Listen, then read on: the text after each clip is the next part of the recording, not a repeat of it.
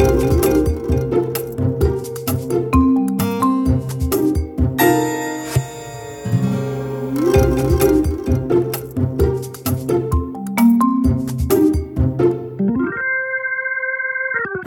welcome to Managing Marketing, a weekly podcast where we discuss the issues and opportunities facing marketing, media, and advertising with industry thought leaders and practitioners. Um, my name's David Angel. Um, today I'm sitting down with Jack Byrne, uh, MD and founder of Hatch Media, which I think over the last few years has established itself as a very well respected independent media agency. Um, welcome, Jack, and thanks very much for joining me. Thank you, Dave. Uh, I'm chuffed to be here. Ah, well, that's that's always a good start. That's always a good start. Um, let's start by discussing your own journey because you know I I sneaked to look at your LinkedIn profile, yeah. you know, and and with what from what I could see, so under two years' experience of working in a media agency directly, you left and, and created your own, which is pretty bold. Yeah, so that's a bold move. Um, stupid. Oh no, I don't know about that. You're still here, aren't you? yeah. um, what what led you to create Hatched, and and, and you know, what's the elevator pitch? Yeah, sure.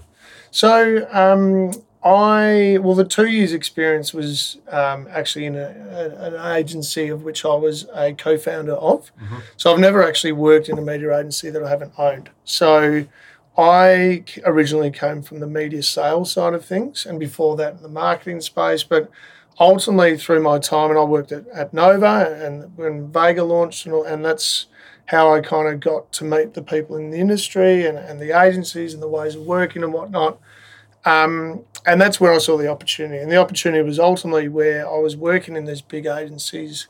A lot of the people that um, I would see on a daily basis, and a lot of them are actually here in the in the business today. Um, very time poor, really great people. I love the industry, love the people in it, and that's something that uh, I always want to work in an industry that you know, I love turning up to work every day. Um, and I also wanted to run my own business. That was kind of a, a, lifelong dream that I wanted to do that. So, you know, I couldn't set up a radio station. I don't have a spare $150 million to do that. you don't? Okay. So, um, a media agency was the next viable option. And ultimately, um, it's finding the people and, and work, identifying that what I saw, and I, predominantly I worked in the big media agencies, and what I saw was, you know, they had a lot of clients. They didn't necessarily have a whole lot of time to mm. work on the clients' problems. I saw great people that were probably overworked, um, and you've you've been in that world, so you can you can attest to that probably. Um, and but moreover, the client wasn't at the centre of the universe.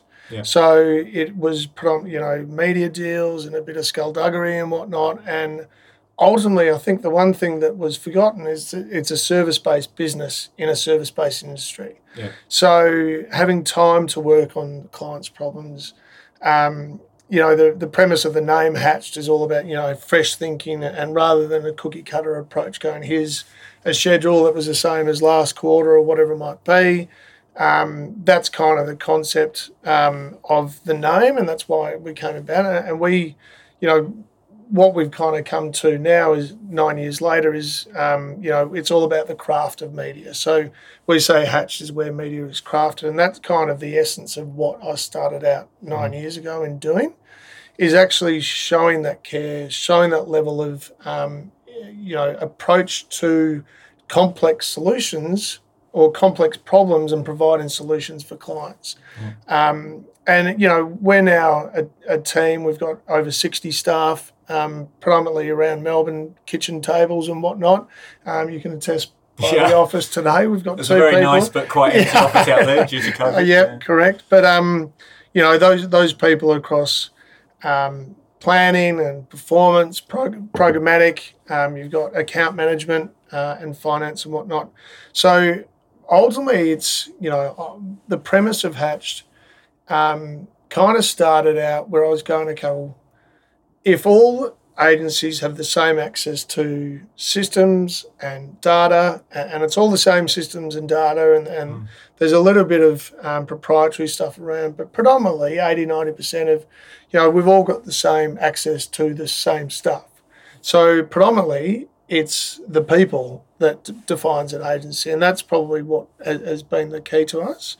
Um, really, our business is b- built on four principles, and the first one is, you know, being independent and, and 100% independent, and uh, you know, I, am the only shareholder of Hatch, and ultimately, I think independence is really important. I think there's often a, you know, indie versus global argument, but I I don't necessarily um, uh, adhere to that.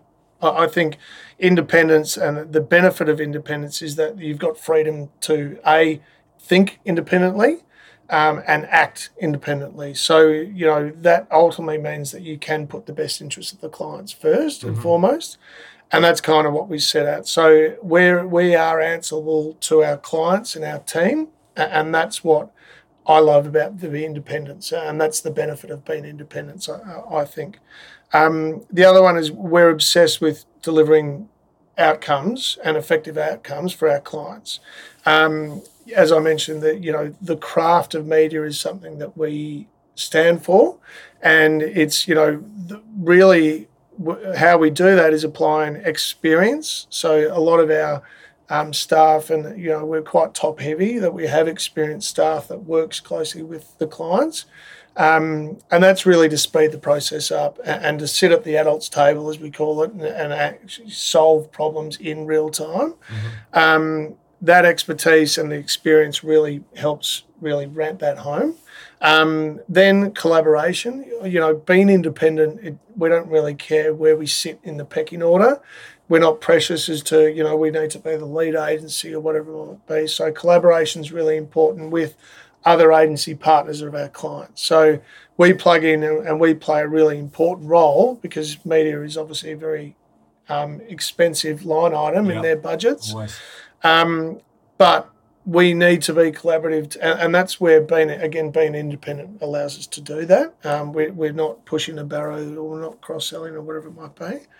And then ultimately, you know, it's the that um, it's the customer centricity. It's going, okay, we want to put um, our clients at the middle of the center or the center of the universe. We want to get that client a unfair share of attention, and I'll kind of talk to our attention um, planning, our philosophy around the planning. But it's ultimately the output is we want an unfair share of attention for our clients and their media efforts, yeah. um, and we want clear commercial outcomes for our clients. So put a dollar in, what do you get back? And that's ultimately what, what we're here for to do. Um, we, you know, we've got two more principles. One being, you know, we want to be the um, place where the very best and most experienced talent want to work, stay, and grow.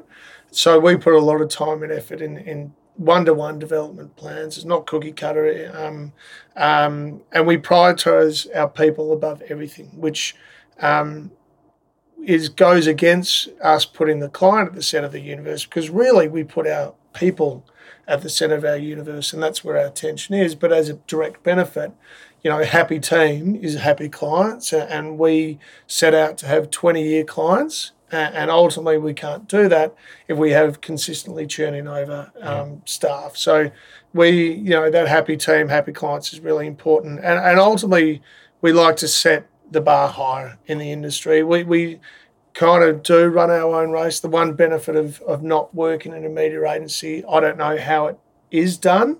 So I just kind of operate on how it should be done. So setting that bar higher, you know, it means that we treat our clients' money as if it's our own.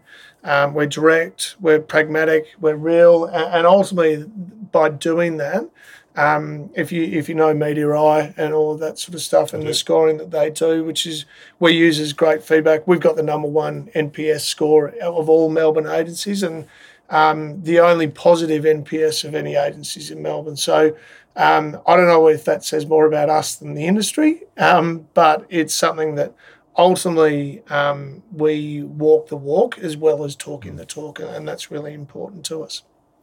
Well, that's a great summary, and, and I want to draw on a few threads there of, what you what you've talked about in no particular order. You talked a lot about people.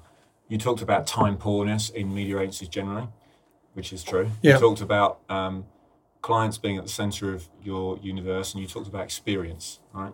Um, to answer some of the comments you make, because I am a media agency veteran, yep. right, and in my past career. I've see been- by the grey hairs. Yeah, correct. Desperately trying to hide them. Um, you know, my in my experience, being time poor in a media agency is very much there is there is a delicate balance, right? Media agency people are often time poor because they're under resourced and, Yep. and you know the, the, client's not paying properly or all, all of that kind of stuff, and or the media agency trying to cut corners or whatever it might be. But also, a large reason for media agency people being time poor is often to do with just poor process Yep. and, and the clients asking them to do things that are just not efficient or Yep. or, or that spin wheels. Um, how do you approach your client? You put them at the center. Experience will count for a lot in terms of how you handle them. Um, do you have any insights into you know the, the way in which you you communicate with clients that reduces that inefficiency and reduces that churn ultimately? Yeah, sure. So a lot of that starts at the planning. So um, the interrogation, the uncovery of what is it, what are we trying to do, and I think, uh, and I, I we were talking off air, um, if we call it that, um, with Better Briefs, and we've got Pip and Matt that work out of our office. And the reason being is that we really truly believe in what they're doing is, is really just um, working uh, on understanding what the problem is from our client's perspective. So the empathy of their world is really important. And often, and the stats that um, certainly the Better Briefs project talk about is that um, marketers lean on agencies to develop the strategy.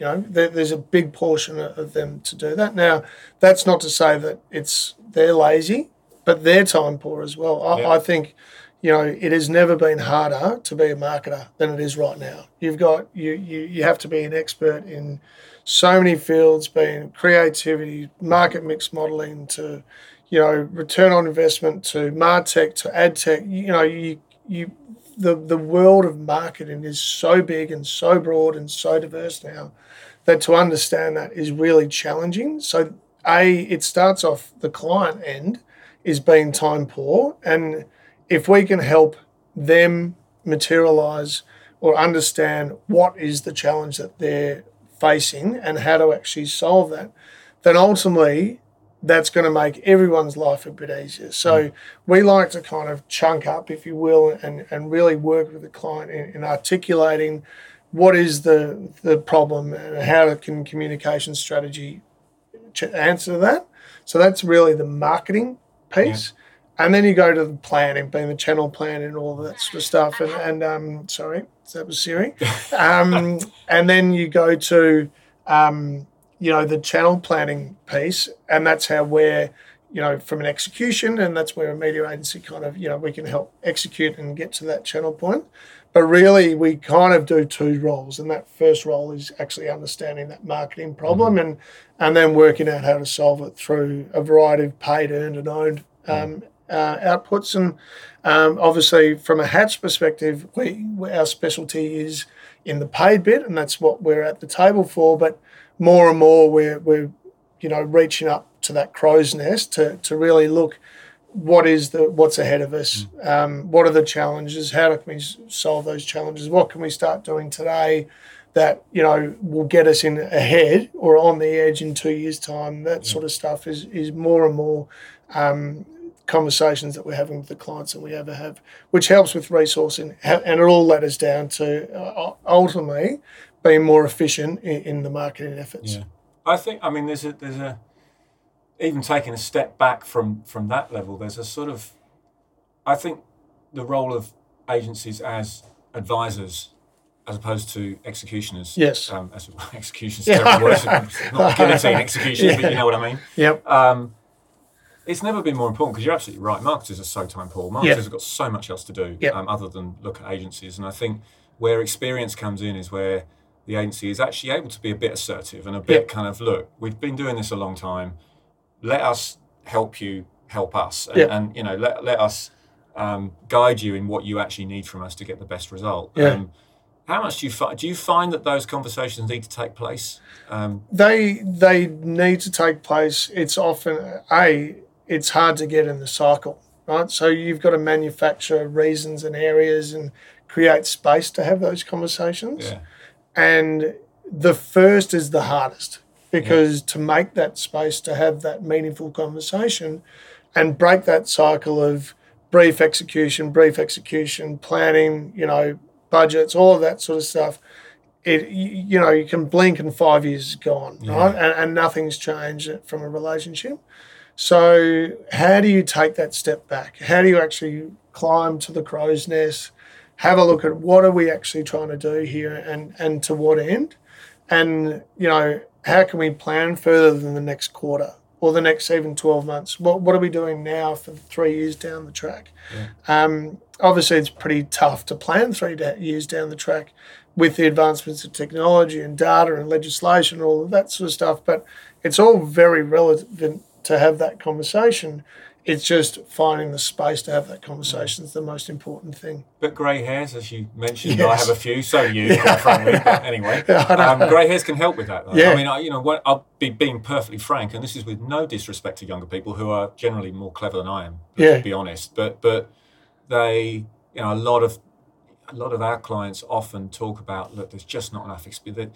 We're, the, the, the, our big account, multi-million dollar account, is being run by by people who just haven't had the life experience, if Yep. not if not the industry experience, to to really navigate us properly. Yeah, Um, and I think that's where I, it's not independent versus global. I sort of agree with that. I Yeah. you know, everyone's got their own advantages, but I think being able to think independently and being able to put experienced people Yep. closer to the client as opposed to being administrative Yep. managers, um, I think that can really help. yeah. I, I I, really do. I think that's a bit of the secret sauce, and that's kind of what I saw um, from the sales side of things. Is these guns who I grew up through the industry with, um, they progress and then they go back of the house, Yeah. which makes no sense to me. Where that experience, you know, the convers what you can have a, in an hour conversation with the clients, and that experience of you know all the stuff ups that you've done, all the things that have worked really well, all of that sort of stuff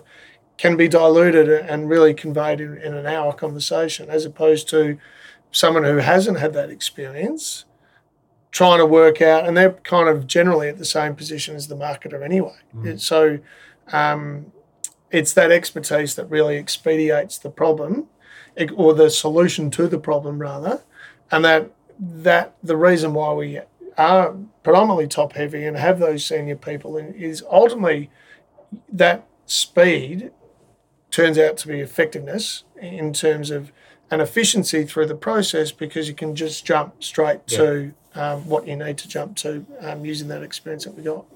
Yeah, I mean, having as someone who has climbed that ladder a little bit in in big, I mean, you're absolutely right. It, it's you do get dragged more back of house. You do Yeah. get dragged to P and L. You Yeah. do get dragged to The reporting boring to, stuff. reporting to France or Yeah. America or whatever. Um, and uh, it is a very traditional career. It's a very traditional way to to, uh, uh, to to to go about it. And you do you lose some of the you lose some of the cut and thrust. There's Yeah. no, there's no you become rusty with the clients. It's not, it's not let's not forget that they're, they're, they're why we're all here. Yeah, correct. Um, but yeah, look, all oh, we could spend all day talking about Yeah. masters and, and, and how time poor there are. But you know, we'll, we'll get back onto this Yeah. discussion. I want to talk a bit about a bit more about your own journey. I mean, you you've been on the journey as a business owner and uh, you know as a head of a media agency since I think 2013. Correct me if that's Yep. wrong.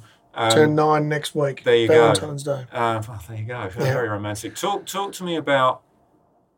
You, you must have had some sliding door moments during that time. I mean, there must have been points at which you thought, "Christ, I could go one way or the other here," and this Yeah. could either be triumphant or or or disastrous. You know, what what stands out to you as the decisions you've taken or challenges you've overcome that have really sort of redrawn the hatched Yeah. map for you?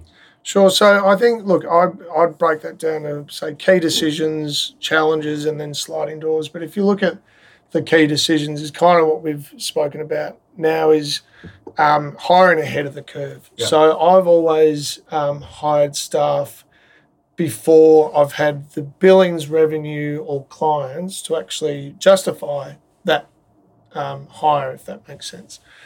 So uh, I've always been belie- a belief that you build it and they come. And from a service based business, building it is getting the right people in, in the business. So um, I've always hired ahead. So it means that we've always got the resource, you know, higher resources. um, we've also also got time mm-hmm. to to focus on the client's problems, but also time to develop our own product and output and systems and all of that sort of stuff. So, the key decision that I've had from the start is hire ahead of the curve, and I think that's been the biggest advantage that we've been able to have, and which is why um, being independent is a really strong because you know answering to shareholders, and even if you've got two shareholders, right, as opposed to one shareholder, which has says you've got to justify your actions where you know i have to answer to myself and only to myself. Mm.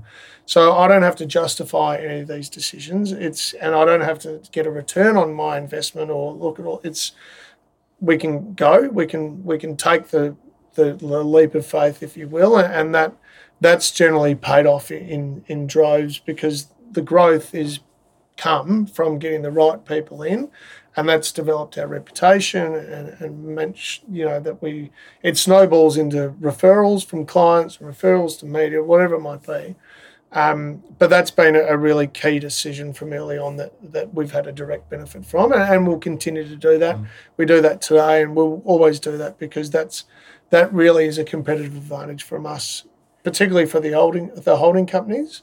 But I think probably for most service providers in our space is making sure that we've got resources, um, and it is a bit of a talent war out there at the moment. But um, yeah, it's making sure that we hire ahead of the curve. Yeah, I I, I often get asked by our clients, um, you know, the hard, what's the hardest thing about what media agencies have to do? Yeah. I mean, ten, nine times out of ten, my answer is something to do with the fact that you guys have to really think about the now, the next, and the later all yeah. at the same time. In, yeah. a, in a, I mean, all businesses have to do that to some extent, but you know, you have to be on top of what's next, yep. and you have to still be doing media buying yep. of, TV, and yeah. you need to be, you know, fulfilling that sort of through the curve. And it's really hard to do that without hiring ahead of the curve. And yeah. yes, if you have shareholders, it's so hard to to get approval to do yeah. that. Um, so yeah, I can see what you're saying yeah. entirely. No, it's it's it's something we absolutely believe in, and um, at the moment we just can't move fast enough because there's not you know that it's the talent and, yeah. and, all of that sort of stuff which we are you know we are looking at other markets at the moment it's a to put boots on the ground there but also to access talent pools and I think you'll find by mid-year we'll have um, a team in place in another market and that's really just to access a whole new talent pool and, yeah. and, and continue to grow that because where, where, sorry, I mean, I, am just interested when you. I mean, there is a talent war, but where yeah. are you? Where are you finding the biggest gaps in the market at the moment? Um, well, you've got the technical skills of, say, performance, programmatic, yeah. that digital. So you know, strength in platforms, if you will. That's that's the most challenging s- space that we see at the moment. Yeah. Um, but we, we've got a pretty good reputation. So we we generally a we retain our staff, which is super important, um, and b we've got time to talk through other staff and, and approach other staff and, and get that. Um, but you know there is the the gap. Um, it's just uh, the it's numbers. It's a numbers game that's yeah. out there, and um, it's confusing to be an employee at the moment because you know you've got you know, your current employer who is really keen to keep you and willing to throw stuff at you and you've got other people and other agencies that are probably willing to you know so there is a bit of a turf war and, yeah. a bit of a meat market out there. But you need to overlook and go okay well what are the actual what are the beliefs? How are they actually actioning? What what how do they actually operate? You know what are the things that make this um, organisation different to mm. others? What are the values they live by, and, what's the purpose of turning up each day? Yeah. Um, and making it meaningful because you know once the negotiation for a salary is done, it's kind of forgotten pretty quickly. Just it turns up in your bank every month, but you've got to front up every day. You've got to work with people. There's expectations and, and um, of the employer on, on you and your role. So how are you managing that and all of that? So we kind of get to the more meaningful conversation as opposed to just his extra money. Yeah. Um, because a we want twenty year staff as well as twenty year clients, and we need to make sure that the values align and, and we're all aligned that way. And if we can do, and we do, you know, psychometric testing through the um, so eDisc and whatnot. Um, and our people and culture director Virginia Scully does a lot of work in the in that scoping out period to make sure that a we're right for each other um, because it's a commitment. It's a two way commitment. So that's something that we spend a lot of time in doing, but it, it, it bodes well in the long time yeah, because sure. the churn's not there as well. So that is the, look. It's a challenge at the moment, um, but I, I, think it's it's a point in time. But it's it's also you know there's a lot of in uh, talent leaving the industry, um, and that's something that we need to either grow talents, for, so from the entry level mm-hmm. up. Um, and the retention, you know, we've got to make sure that they're, we're tailoring each person's career path dependent on the person, as opposed to here's a org structure and that's how you follow it. So yeah. we spend a lot of time in the day and in the work um, that helps navigate and, and kind of set people up for success in the future, as opposed to just for today.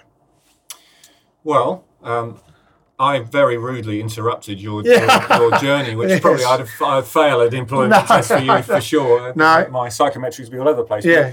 But, um, I mean, so, yeah. Look, that's great. We've covered you know, the, the importance of, of the people, and you, you're obviously going to.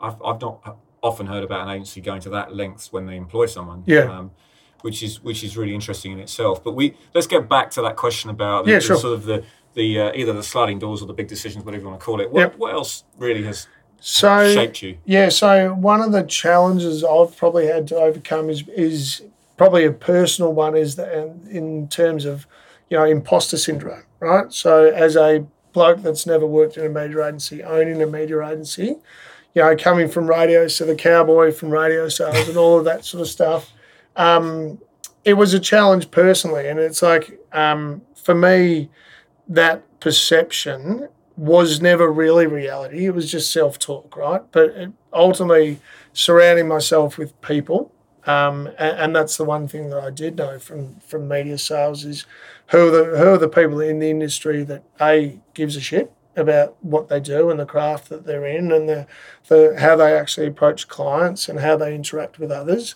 Um, that was one thing that was a major advantage because I covered a breadth of, of the, the market.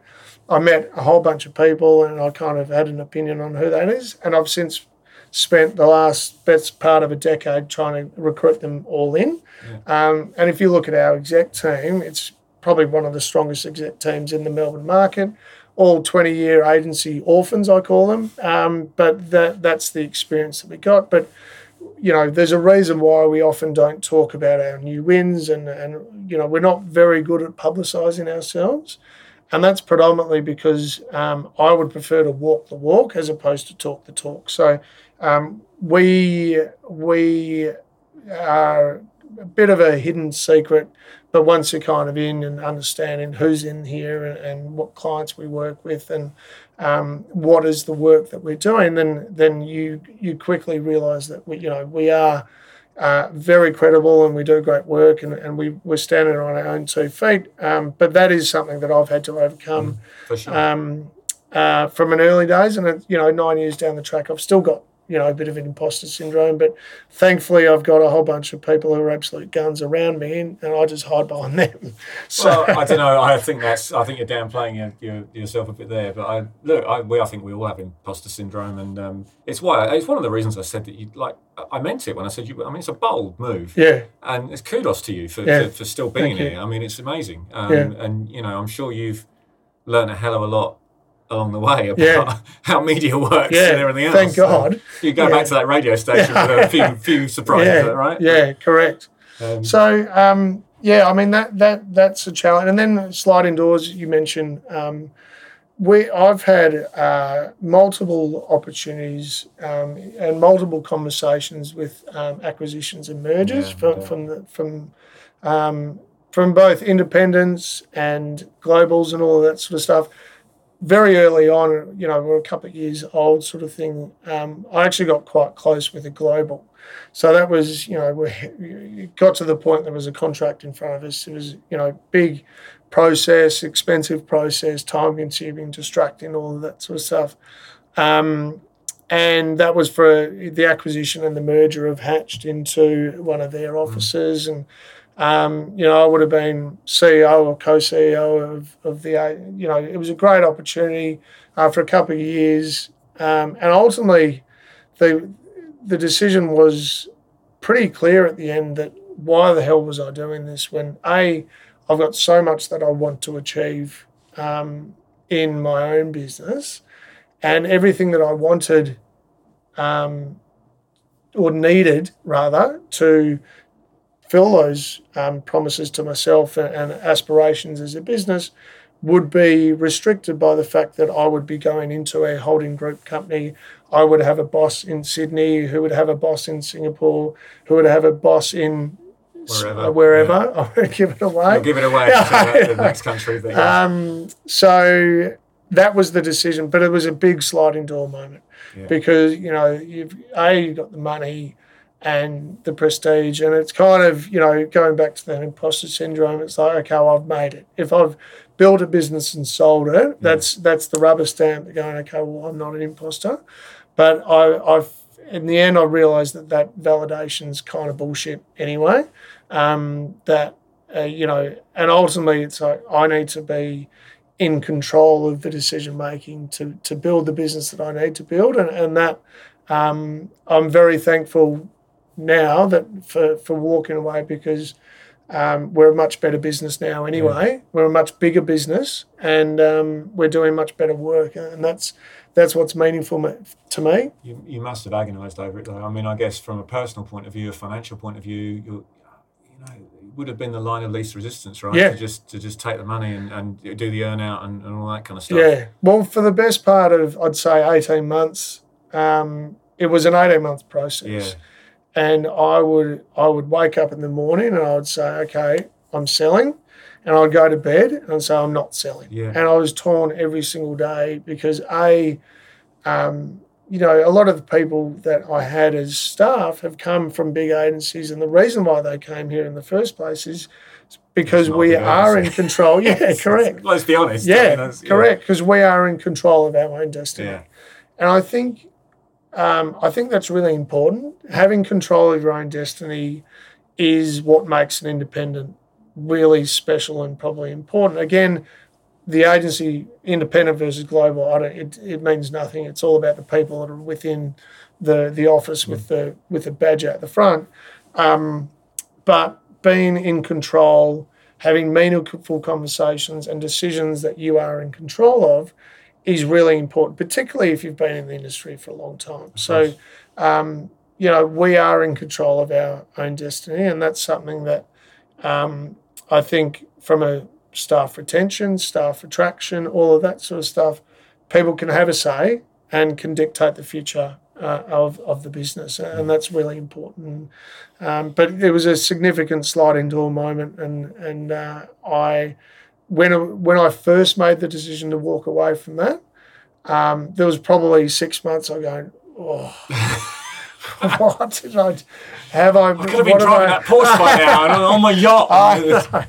Um, but could have bought my could have bought my radio station. Yeah, correct. Maybe, you know, so. Yeah, but now now I'm I I've never been sure, and I've never been more thankful that I did make that decision. No, good on you.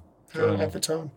Let's let's um, uh, talk a little bit about the the independent agency industry, for want of a better term. And we've talked throughout, and I, I do agree with this that it you know boiling things down to global versus independent is a, is a gross oversimplification. Yep. Uh, it really is. I mean, yep. there's, there's there's pros and there's cons and there's there's plus and there's minus and all that kind of stuff.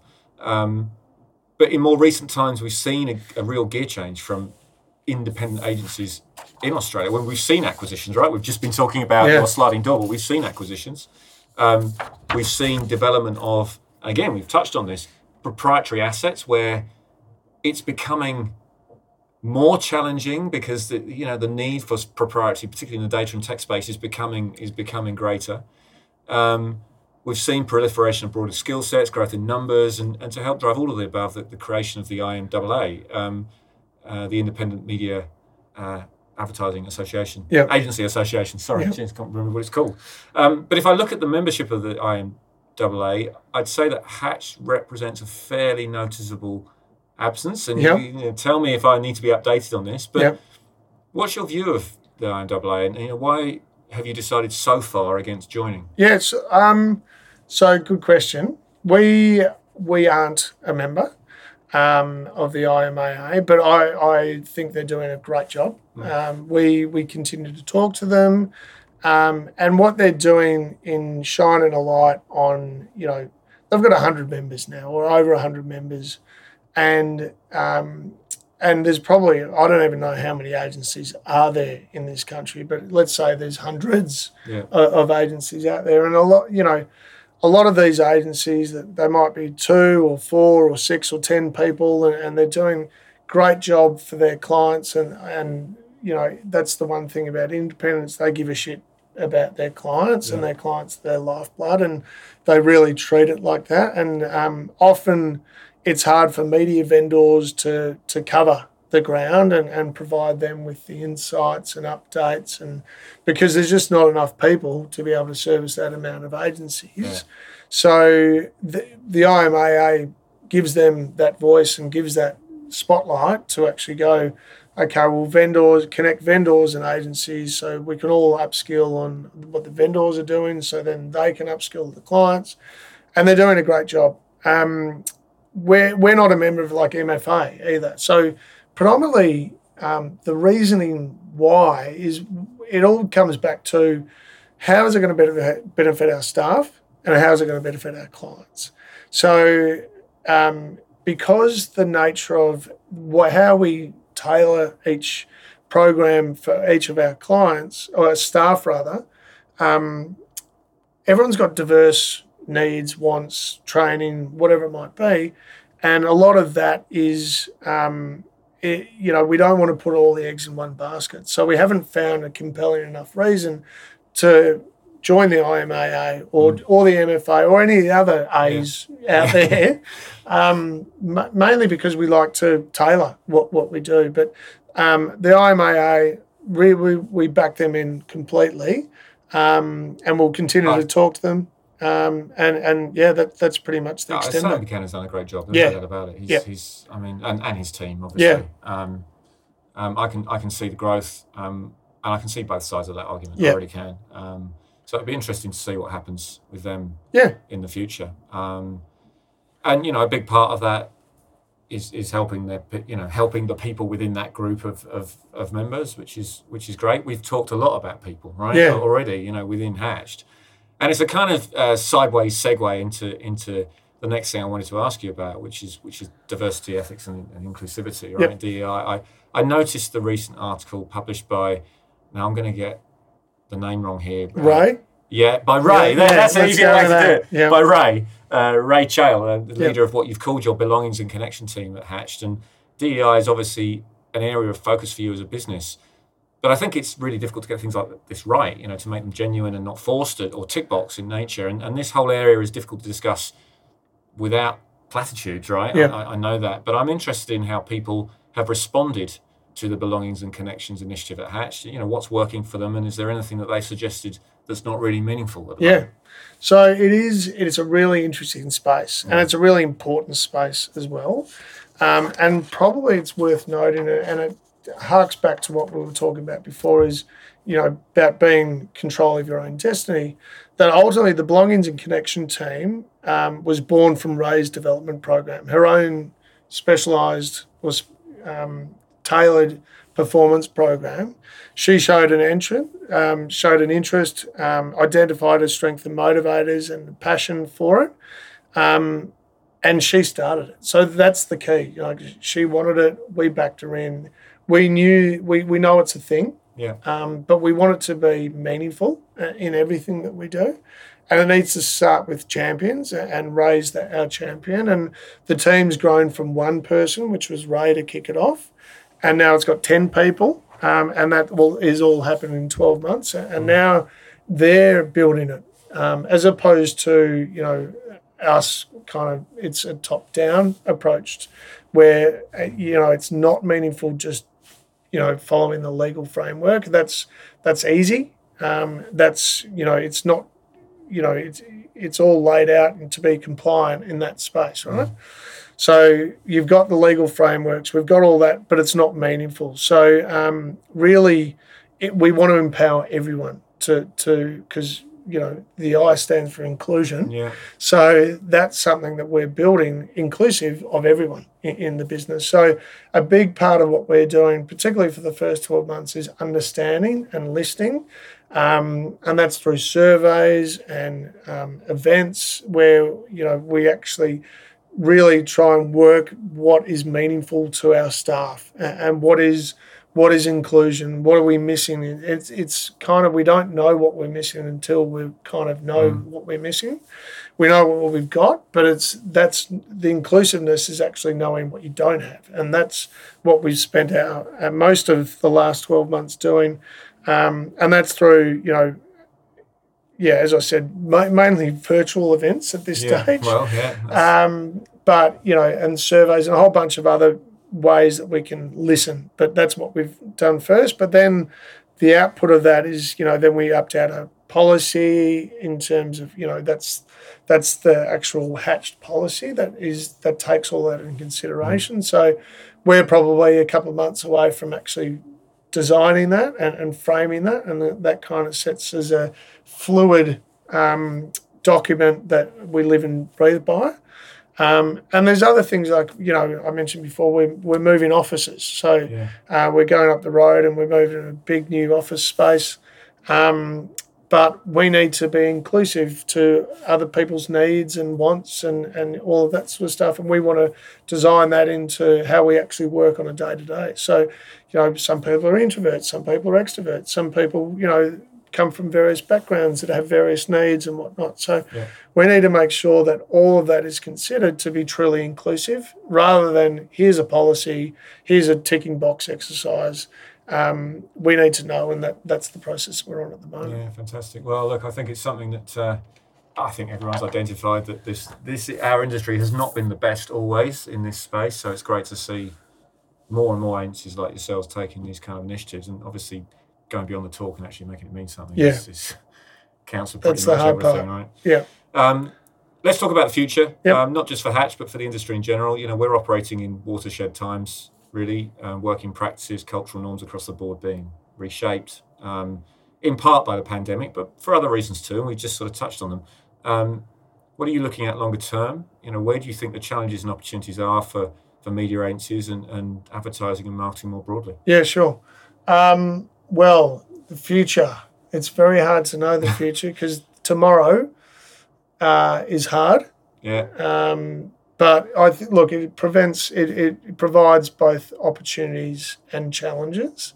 Challenges, I think, you know, keeping up with the speed of technology, data, all the things that we kind of mentioned before, Martech, all the things that have made media and marketing harder than it is ever been um, trying to keep up with that as an agency, as an expert, is really difficult.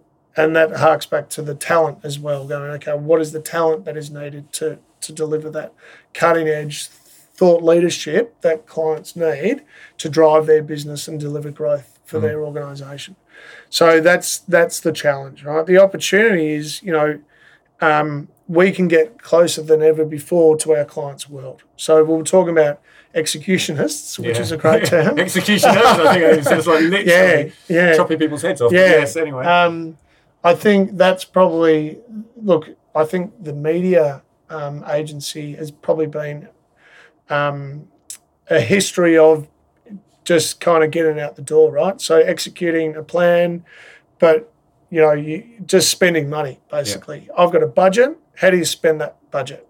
Which isn't the right way to go about it. We, we kind of you need to get to the bottom of the you know the, the problem and work out how much budget you need to actually solve that problem rather than yeah so it's a, it's getting closer the opportunities that w- with empathy and understanding if you can break that cycle of response to execution and kind of take that step back and understanding the client's world um, that's the opportunity to really understand their world and really get to the heart of the mm. problem mm um, so I think never has been a greater opportunity because um, by doing that, makes the marketer's life easier and means that all of what we do as a media agency is just a lot smarter about what, how we go about it. So I think that's the opportunity. Um, we also, um, you know, I spoke about people and, and having your own uh, own control. We put a lot in our, the hands of our future. Um, being, you know, we've got a shadow board, and that shadow board is made up of um, seven young stars. So these guys have shown initiative, shown grunt, shown smarts, all, all the things that make them what we call future legends. So these future legends um, run a board. It is a board structure. Um, it is chaired and all of that sort of stuff. Um, but these future legends are in control of building policy. So, yeah. you know, our flex work policy, um, the, the future of work and the ways of working, you know, our office, how it works, and, um, you know, onboarding staff and, and how we actually carry ourselves and, and some of the causes and purposes that we get behind. It's actually built by the shadow board. So rather than um, these 20 year industry orphans, as I referred to, coming up with the ideas that these are the policies and everything like mm. that. Um, and remember, these guys that are that 20 year plus in, uh, industry orphans, they would have started in 2002, but it's 2022 and there's a generational gap. So we need to empower the future leaders and the f- future legends of Hatch to actually build that. And, and I think that gives us an advantage by the fact that we're actually setting up for tomorrow today.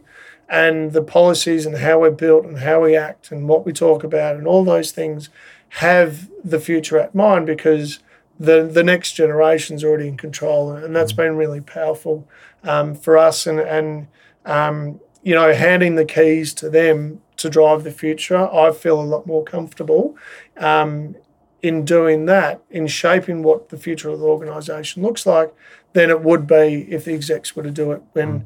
really, you know, it's we we've got a lot of experience to look back on, but it's hard to look forward without that view. So again, the, one of the benefits of me not being in a media agency before I've owned one is that I don't have all of that. Yeah. But now a decade later, I do and I kind of need to have a fresh start, and that's where the shadow board comes in. Go, no, really, this is what the future is, and and they they've got the keys, and so far they're driving it like a stolen car, so it's great. oh, look, that's a great answer. Um, I've enjoyed this conversation genuinely yeah, because I think sometimes, generally speaking, when we when we do these podcasts, we're talking about pieces of a jigsaw puzzle, right? Yeah. Sometimes it feels scattered other times like this, it feels like there's so many interlocking pieces that have just sort of threaded through this conversation. Yeah. And you, I can see what you're doing. I can see how you're piecing stuff together, and it's um, it's really it's it's um, it's really good to to understand that yeah, um, from your perspective. Um, one final cheeky question yep. from me, I guess, which is a little bit of a tradition on this on this podcast. what could I ask you? So I think, I mean, you're obviously a, a young go-getter still. Uh, how many? Let's go with that anyway. How many years until you get your 150 million dollars to buy that radio station and when when you do can i borrow your yacht? Yeah. that's probably the question I'd have to ask yeah. Uh, um, I, i'm breaking that down rather than uh, the figures. It's when would i sell? Yeah. Is that is that is that what you're getting at? Yeah fair enough. Yeah, yeah. when would you when would you sell for your, um, your, your... look i I don't know. I've got no aspiration to sell. I've got. I've got no. I don't. It doesn't come part of the planning. Yeah. I always believe if you run a great business, um, you'll have suitors all your life, and, and, that's proven to be the point. So there's always people that are kind of knocking at the doors, but I see um, a.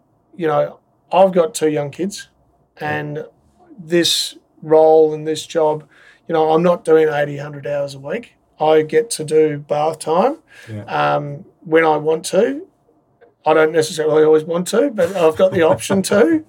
Um, I've got two young kids as well. Yeah, so, yeah, but uh, you know that's that's the most important thing to me, and having control of my destiny is probably more important than you know any monetary and value and, and yachts and, and Porsches yeah. and radio stations and whatnot. so if it can, if this vessel can give me what I want out of life, um, and help me do other opportunities, and, and you know I'm looking at investing um, an acquisition at the moment, and that that's whether it's through other vessels other than Hatch that, that you know Hatched allows me to do that. So um, yeah, at the moment it's it's play on, run a great business, be part of a great culture, um, and don't stuff it up in the meantime. That's kind of the mantra. That's a good place to leave yeah. it. Listen, mate, it's been really good talking to you. Um, thanks again. No, I appreciate it, Dave. Cheers.